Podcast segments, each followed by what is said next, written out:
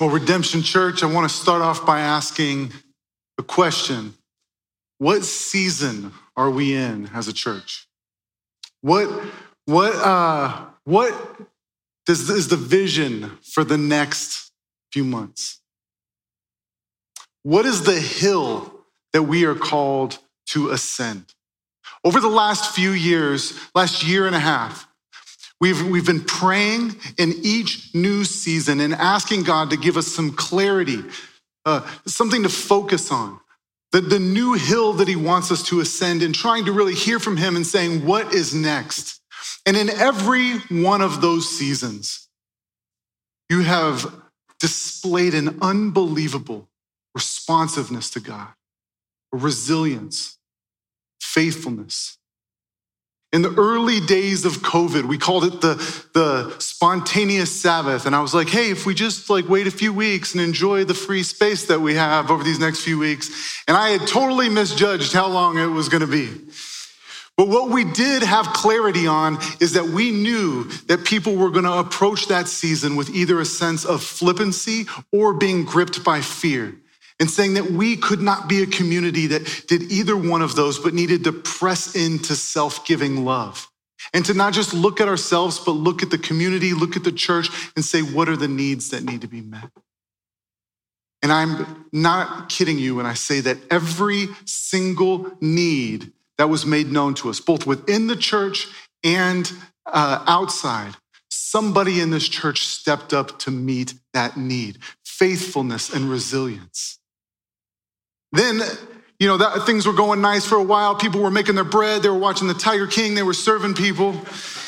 And then we hit what we named the desert season. It started in about May of twenty twenty.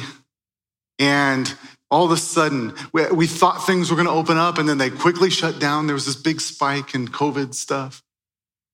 And then we started to step into the hottest summer on record, where rain was allergic to Arizona. Not only that, that was a season where everyone in society was offended by everything, including pieces of fabric. There was social media was terrible. There was fights everywhere. There was heat, there was tension. And really what it was, was is there was an exhaustion that people were facing. And we realized that as a church, that instead of just giving in to the exhaustion and then just kind of checking out, that we needed to step in deeper and to encounter Jesus in the midst of the desert. I mean, we tried to convey that by doing all kinds of silly things like sermons out in the desert and, you know, Jordan over here taking the video while like dogs are running into the shot. And but you stepped up and said, I'm going to pursue Jesus even in the midst of the desert season. And it was beautiful. Then things were rolling and we started to get into October and, and September and, and November. And we were stepping into one of the most contentious political seasons that our country has known, or at least in our lifetimes. And since we have a church where about half the people lean one way and half the people lean the other, other way, it could have been terrible. But what we really sensed was that Jesus was inviting us to bow our knee to him as the king above all kings, not given to an ideology, but also not to, to hide from hard conversations, not to just be about talk, but to press into real issues, to seek the flourishing of the city and of the nation, shoulder to shoulder, even with people you disagree with. And you stepped up with resilience and faithfulness, and it was beautiful. I think God really delighted in seeing the way that you responded in that time. Advent rolled around. We realized a bunch of people were about to be evicted. How could we help provide for those people? This last spring, we had a sense that God was calling us not to be a, con- a community of consumers or critics, but to be a community of mission that isn't just about talk, but that is about real prayer and action. And you've stepped up with faithfulness and resilience over and over again. And every time there has been a hill that needs to be ascended, you've taken it seriously and you've engaged it. So the question is, what is the hill that sits before us today? What is the next thing in the season of this church, in the life of this church? We've got a vision. We got, I feel like it's an invitation from God for the next few months. And you're like, this is where he hits us with the building campaign, right? No. What's the next hill? It's not a hill at all. It's a hammock. I think God has been delighted in the ways in which you've been grinding and caring for others and pursuing justice and meeting needs and helping with crazy Zoom calls and uh, navigating this. Man, this is going to be a season of worship and wonder where we enjoy the gifts of God, where, where we take time and are intentionally saying, how can I have space to enjoy God and make space to be with him and be in his presence? And space for wonder, where we enjoy the good gifts of his creation and see that they come from him. Ultimately, I think it's to cultivate a Sabbath mindset in this summer, where we press into worship and wonder, playing and praying, enjoying God and enjoying his world. And where are we going to learn how to do that? Well, today we're going to open up to Exodus twenty. We're going to look at the fourth commandment in the Ten Commandments, which is the commandment to practice Sabbath. And we're going to learn what it looks like to have a life, to have rhythms of worship and wonder. Now, so go ahead and open up to that passage. And I know that some folks here are probably thinking when you hear the word Sabbath that it's like, oh no. Sabbath can often feel like this boring, legalistic ritual where you're not allowed to have fun and you're not allowed to eat Chick-fil-A. That's kind of what it's about, right? But that's not Sabbath at all. When you see scripture and you see the heart of what's happening in scripture, you see that Sabbath is God's invitation, a unique invitation, not sent on a Hallmark card, but sent through a day that shows up every week. An invitation to worship where you set aside time to enjoy his presence. An invitation to wonder as we set aside time to enjoy his world. And an invitation to be a community of rest, where we help provide rest for one another as we bear witness to the watching world about the uniqueness of our God who says, I will work for you, I will strive for you so that you can enter into rest. So those are our three invitations. We're going to take them one by one, and my hope is that we walk out of here fully equipped to spend a summer of enjoying God and enjoying his world. So let's look at number one. Open up to uh, Exodus twenty and look at verse eight. And what we see is that Sabbath is an invitation to worship, an invitation to worship the one true God, the true God who's the creator of all things, and to get to be attentive to him. It says in verse eight, remember the Sabbath day, not create it, but remember it. God has already created it so that you step into it. And to keep it holy, to keep it set apart as this unique day of attentiveness to God. But what are you supposed to do in that day? What are the instructions? You might expect an elaborate uh, ritual or process or ceremony, but here's what it says. It says, six days you shall labor and do all your work. But on the seventh is a Sabbath to the Lord your God. The se- what, what are you supposed to do on Sabbath? It's not about a prescription of particular activities, but the actual word Sabbath has this idea of stopping, of ceasing, of refraining. It's a holy, sacred inactivity that they were to practice. It affirms the value of work. Work is good, six days for work. But there's a day where you put down the shovel and you chill out.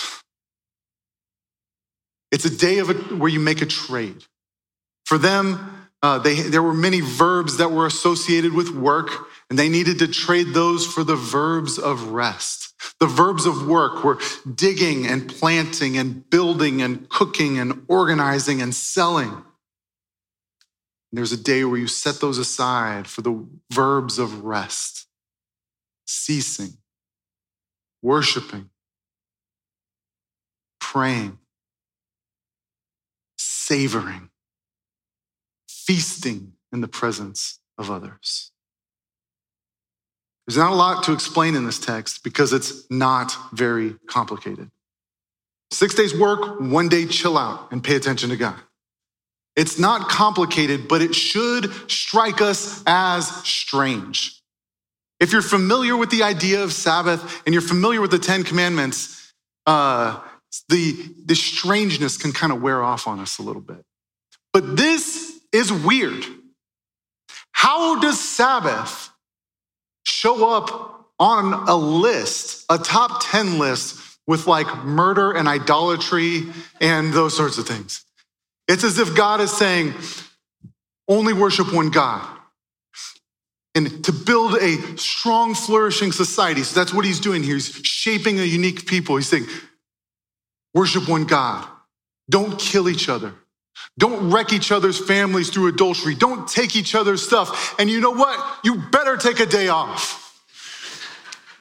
Think about that. If you're making a top ten list, a ten rules for how society should flourish, does a day off make it into your top ten?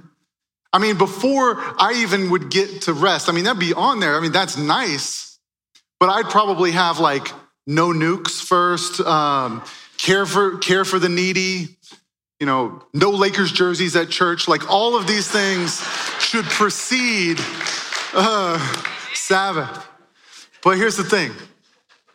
God's not a fool, foolish Suns fan like me. He might be a Suns fan, not foolish though. His ways are different. His ways are better. And he has a very particular reason why he puts rest and Sabbath in the midst of the Ten Commandments. It's because he is showing the contrast between him and Pharaoh. See, the Ten Commandments didn't just come without context. It's not like God just like sent a poster with ten rules and it just came out of nowhere. But the backdrop of the story is that God's people are ready to receive the, um, what God has for them, the, to build this new society, this new people called Israel. But where they come from is really important. They had just been under years and years of slavery to this deified king in Egypt named Pharaoh, who had a bunch of building projects he wanted to do. And he said, instead of, instead of having my people do these, instead of me doing these, I am going to enslave the Israelites and force them to do more and more and increase their quotas. He was a harsh, tyrannical slave driver who said no rest. And so when you see God showing up to people and making rest one of the first priorities, the essentially the first priority after worshiping God. First three commandments are all about God is the only God to worship. Don't do idols, don't honor his name. And then when it comes to how do you do that? It's through rest. He is showing that he is different than Pharaoh.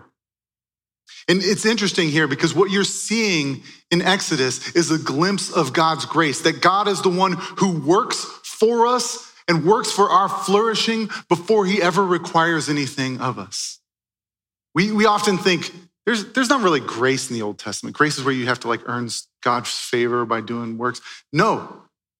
Exodus twenty, verse two, before it even gets into the Ten Commandments, it starts with God's work that precedes our work. It says, I am the Lord your God, who brought you out of the land of Egypt and out of the house of slavery. That's the Old Testament way of saying you are sl- saved by grace, that God acted before requiring, that he rescued to set you free. God and Pharaoh are very different. Pharaoh takes, God gives. Pharaoh increases the workload, but God increases mercy. Pharaoh takes away your, your family, your time, your energy. It saps you of life. But God takes away your shovel and says, chill out, take a day of rest. Pharaoh demands that you work on his behalf But God meets our deepest needs by working on our behalf. He did it when he delivered Israel from the slavery of Egypt, and Jesus does it with us as he delivers us from the slavery of sin and Satan and death and the various idols and pharaohs that we bow our knee to in our life. And so Sabbath was God's invitation. It was a weekly reminder that they no longer lived under the reign of Pharaoh, and nobody in the community was allowed to act like Pharaoh anymore. And nobody was allowed to stack on the quotas and give the burden that would crush people. But you were living under a new way. You were living under the reign of God, who's filled with mercy and grace and rest. Now you might be saying, well, good for them. Glad that worked out. But I don't have any pharaohs in my life. Maybe we do though, right? Maybe we have some tyrannical things that in little subtle ways are enslaving us, are increasing the quotas, are demanding more of us. One of them would be the pharaohs in our pockets. Those little glowing rectangles that sit in our pockets and are never more than three feet away from us. And through their chains of Instagram and Reddit and YouTube and the little news app, they promise this pseudo Sabbath. Hey, we'll give you an escape from the real world. We'll give you an opportunity to check out. But what they demand is they demand more and more and more of your attention. Constantly increasing the quotas and demanding more of your attention, and ultimately it will never be enough. There's also the Pharaoh of significance. I struggle with this one. So many of us, we have these uh, this deep desire that we would be perceived as significant in some way. It's either successful or funny or intelligent or good looking or theologically astute or artistic or a great parent, you know, basically the things that would describe me, right? Uh, we laugh because we know none of us are all those things. But we want to stand out from the crowd. You want to insult somebody? One of the harshest insults that you can leverage in our day is just saying, you are average at that. I heard a statistic a while ago that like in any given category, ninety percent of people think that they are above average in what that thing is. That is statistically impossible. I don't know a lot about math, but there's bad math in the world. But this idea of I need to be exceptional, I need to be significant, can often function as a slave driver that demands us to more study, more hours, more reps, and it will never be enough.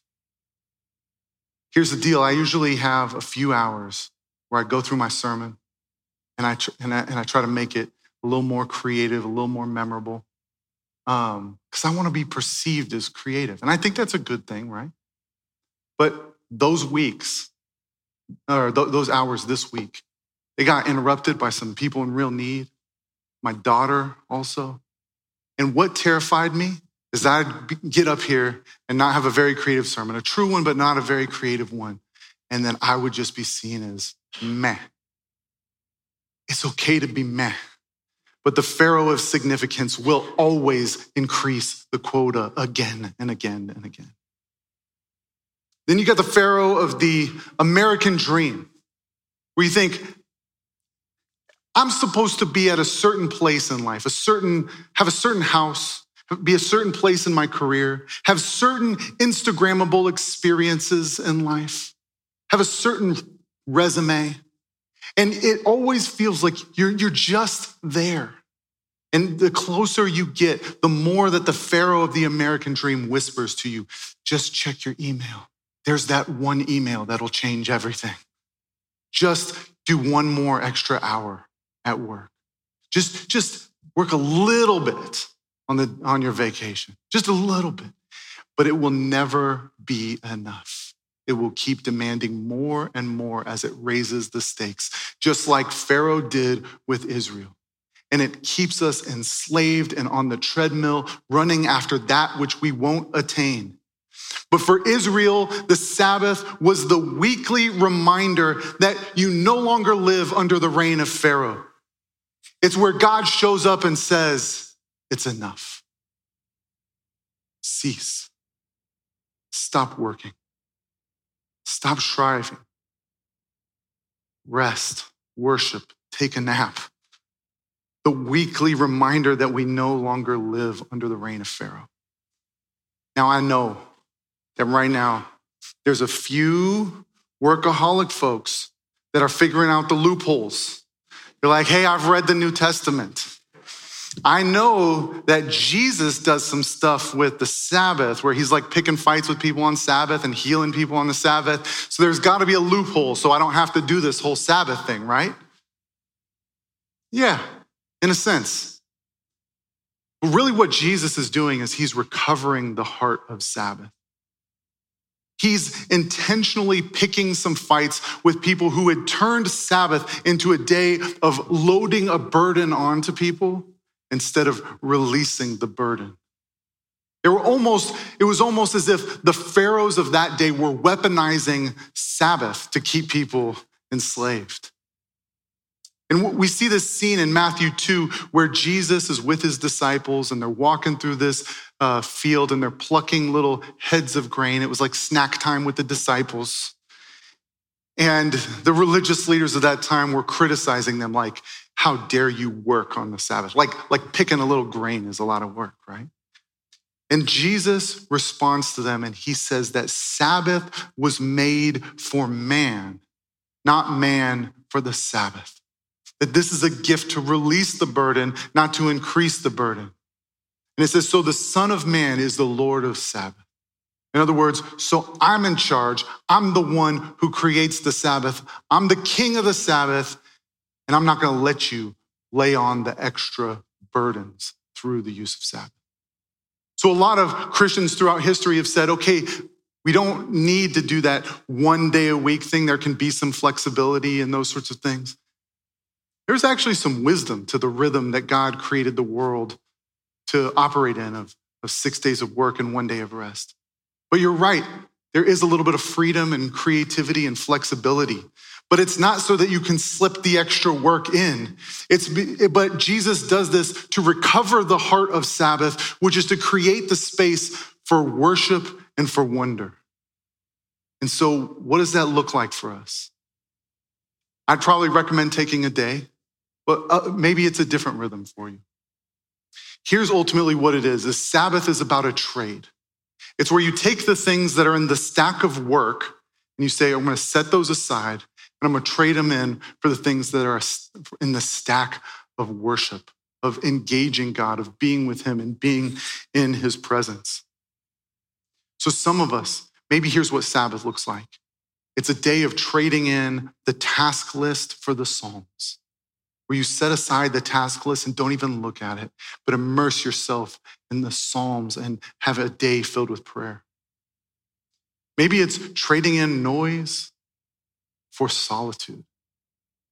Maybe it's trading in a day of lavish spending, where you're always on Amazon consuming more and more and more for a day of lavish, abundant giving, celebrating the God who's given to you. Maybe a day of trading in screens for scripture as you meditate on the word of God. Or a day of trading in work meetings for corporate worship and meeting together with God's people and putting our voices together to sing. What does it look like? As we step into this summer, my challenge for you is to be able to answer this question. How are you making space to just be in God's presence and enjoy him? Now, it sounds like, whoa, what a challenge, Jim. But for some of us, it's going to be a challenge. And let me tell you, that presence, the meeting with God, accepting that invitation is such a gift. So Sabbath is an invitation to worship. But the second thing is that Sabbath is an invitation to wonder. If you know me, you know I kind of word use this word excessively, try to slip it into a lot of different things. But today it actually works, all right? So Sabbath is God's invitation to be filled with awe and wonder as we enjoy the good gifts of his creation. What are some of those gifts? We got basketball. We got swimming, honey, friendships, brisket. I'm on a streak. I got to mention brisket in every sermon. These are gifts from God, and Sabbath is the opportunity to actually enjoy God's creation. Verse eleven says this. It says, "For in six days the Lord made the heaven and the earth, the sea and all that is in them, and he rested on the seventh day. Therefore the Lord blessed the Sabbath day and made it holy." In other words, if you want to know how to practice the Sabbath, who sets the example? God does. God was the first one to practice Sabbath.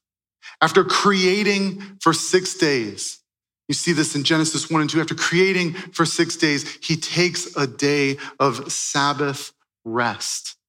Doesn't just give the commandment and say, you do it, but he does it. But we should be asking, why? What is he doing? Is he worn out? Is that why he takes rest? Was it like, was it making the sea creatures just a little too much for him, so he needed some me time afterwards? Was, was it, was it hurting his back to move the mountains around? Was the engineering of a donkey so complex that he just needed to clear his mind for a day? No, he didn't need rest. He didn't need to re- re- relax his muscles, but he is resting. And many theologians say what he is doing on his Sabbath is he is delighting in the beauty, in the masterpiece of what he has made. And so one of the ways that we practice Sabbath is to actually follow God's pattern and enjoy the masterpiece of his creation. He's given all of these gifts. Should we leave them unwrapped and ignored because we are focused on the serious stuff? This is implicit in Genesis and in Exodus, but it's pretty explicit in other parts of Scripture where you see the eruption of praise as people are filled with wonder as they enjoy God's creation and how that turns into praise and wonder toward God. How they see a glimpse of God in the things that he has made. One of my favorites is Psalm one oh four. If you're hiking uh, this year, pull out Psalm one oh four. It is perfect for a good hike. And it's a psalm of praise where God Uh, where it's praising God for the well-crafted ecosystems. And then it has this part where it just erupts in worship and it says, "O Lord, how manifold are your works. In wisdom you have made them all. The earth is full of your creatures." And he's looking at trees and badgers and all these animals. And then he says, what an incredible creation you are, you've given. Psalm nineteen one, the heavens declare the glory of God and the sky above proclaims his handiwork. In other words, one of the best preachers around is the, the purple and orange sunset, which proclaims that God is the great artist. Romans one talks about how, how in, in, the, in the stuff of creation, we can see what God is like, what his attributes are like. And many theologians have talked about all of creation, the stuff of creation, as being theomorphic. In other words, that God is ultimate, and what he has done in his creation is he has embedded certain qualities about himself to where if you see and enjoy those things in their proper place and proper context, you can catch a glimpse of what God is like. Rocks show the God of strength.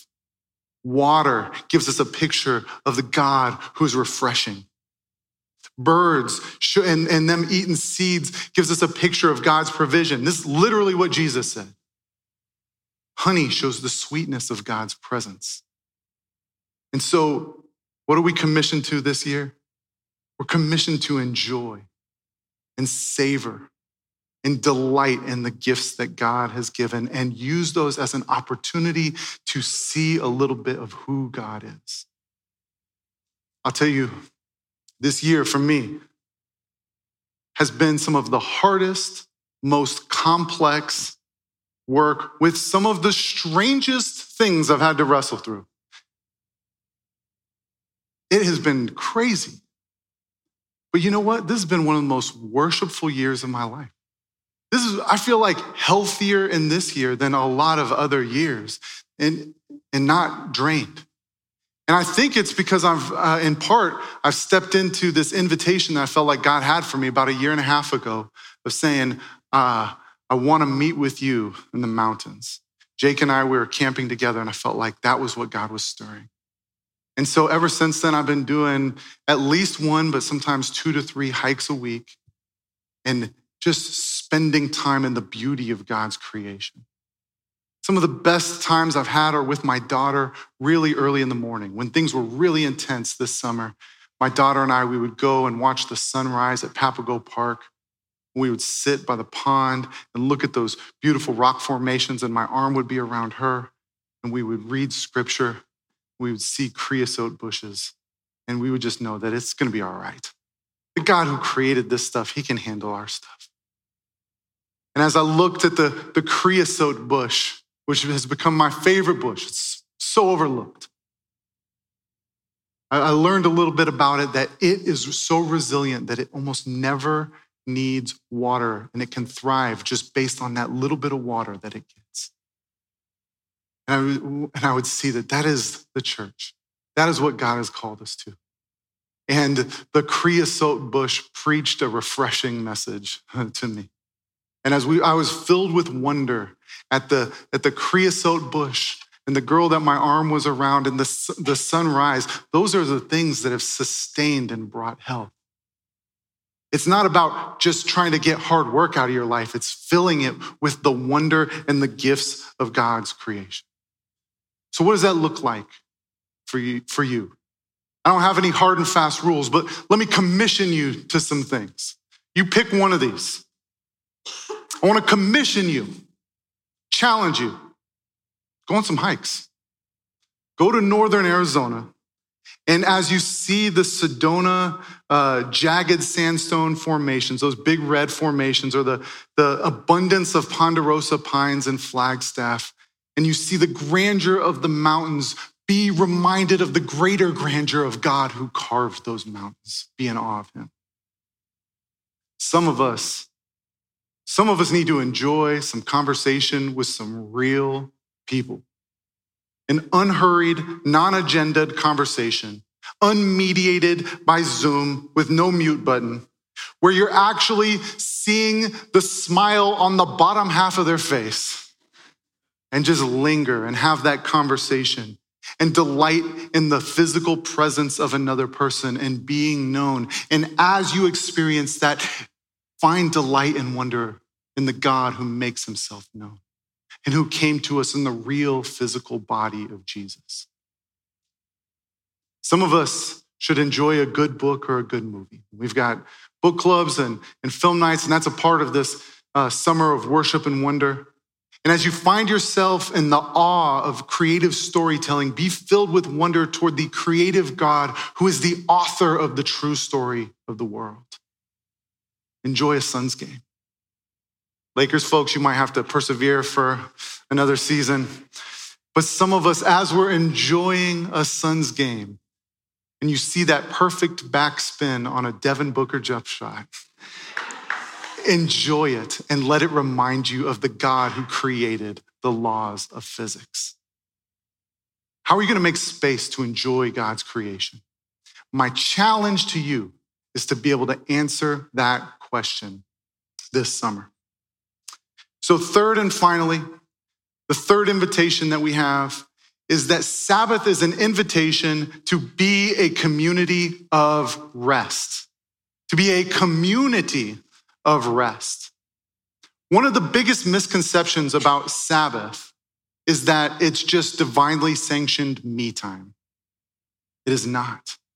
The reality is that it's a community of rest where we're helping to provide rest for one another as we bear witness to the uniqueness of our God in the midst of a world that is saying more and more and more. Verse ten says, uh, it talks about the scope of Sabbath. And this is sort of scandalous and countercultural if you would have read this in that day. It says on it, on the Sabbath, you shall not do any work. That's pretty straightforward, but here's where it gets scandalous. You or your son or your daughter or your male servant or your female servant or your livestock or the sojourner that is within your gates. In other words, the whole community, not just the powerful, not just the head of the household, not just the person who has the wealth, gets to experience rest. Male and female, young and old, employer and employee, citizens and immigrants. Even the land, the, the environment was to experience rest as animals are commanded here, and in other places it talks about giving rest for the land. The idea of rest was not novel in the ancient Near East, but a community of rest where everyone along the spectrum got rest. That was. The, the powerful people in that day, they got their rest. In other words, Pharaoh was the master of self-care. He had boundaries. He, he had time for himself. But what he was doing is he was just shifting the burden on to God's people, onto the Israelites, and saying, you're the one that's going to carry the burden so that I can have the rest. But in, in God's community, in the church, that's not what it's about. It's about us resting together and helping one another and having our eyes out for both the people in this room and people out in the community who are exhausted and bringing a dose of Sabbath to them. What does that look like? What if we had an eye out for the exhausted friend? And we said, can I bring them a meal? Can I watch their kids? Can I help with yard work?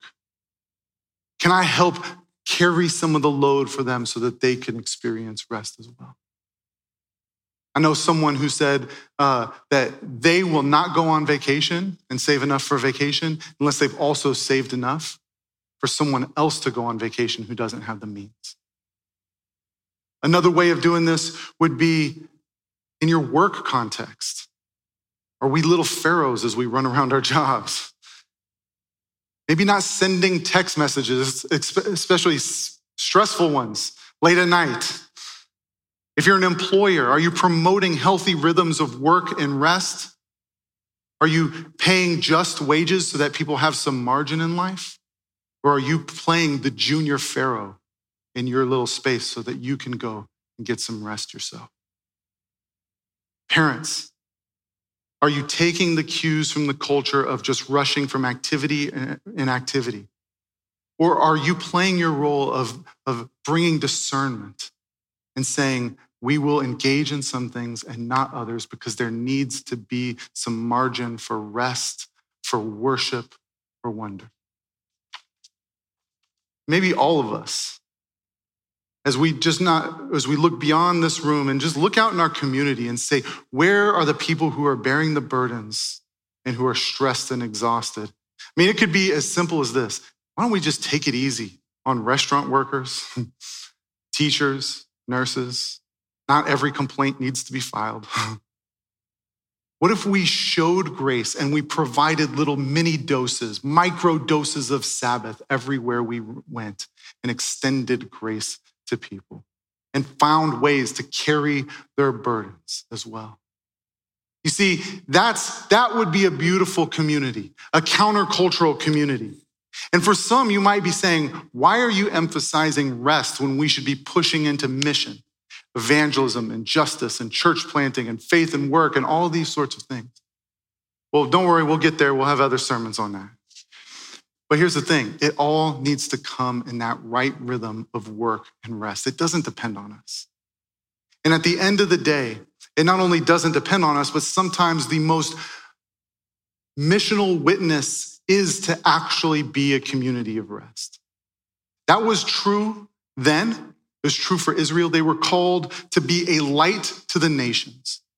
In other words, they were to be an island in the midst of all these other nations, where they were a rested people, where everyone flourished because everyone rested. In the midst of places like Egypt and Babylon, where there were pharaohs who were saying more, more, more, they were to bear witness to the God who says enough.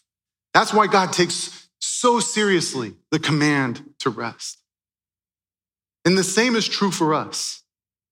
We, as we step in in our community of providing rest for one another, we bear witness to the world. In this exhausted world, what if there was a community of well-rested people who were attentive in conversation, who had hearts that were brimming in worship, who had margin, who had minds filled with wonder towards the goodness of creation?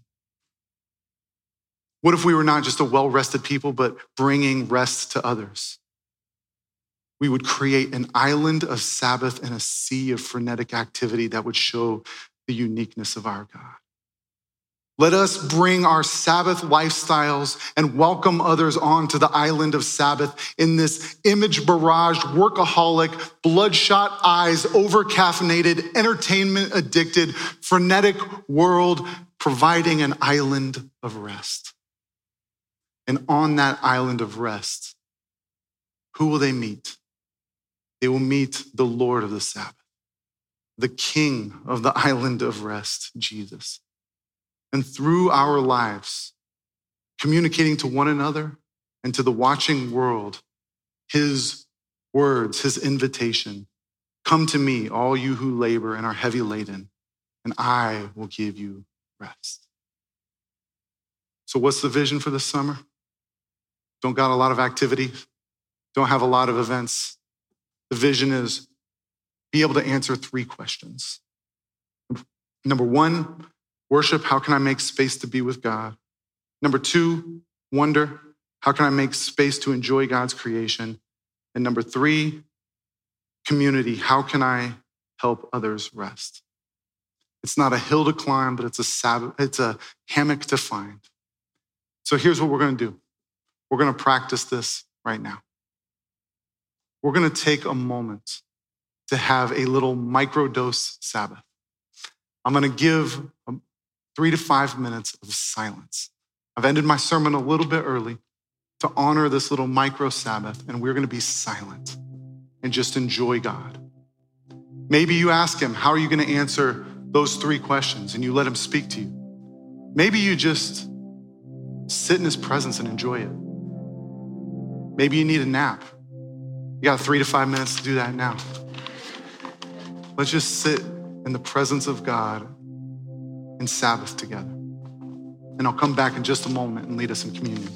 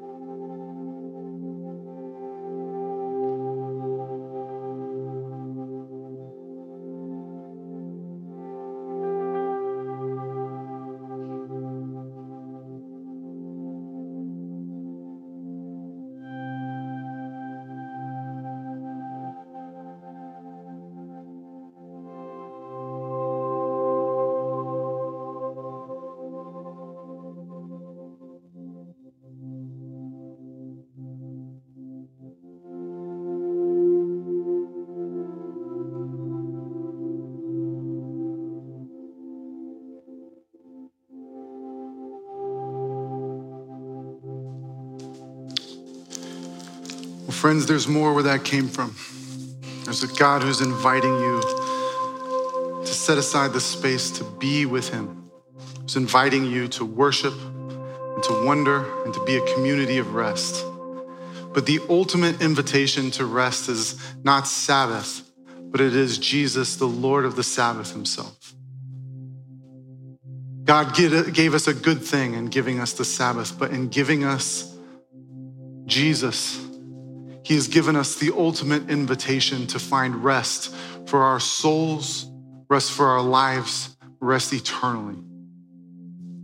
And so we remember Jesus today and what he offers and how he, through his work, not our work, earned that for us. So we do it by remembering the bread, remembering his body given for us. So let's take and eat and remember Jesus' body now.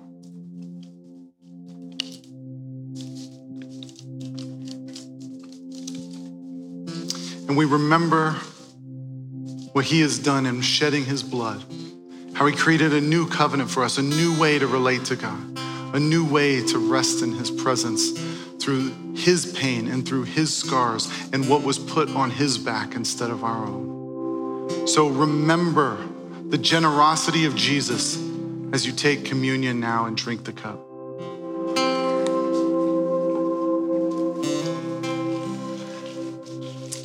God, we respond to your invitation now.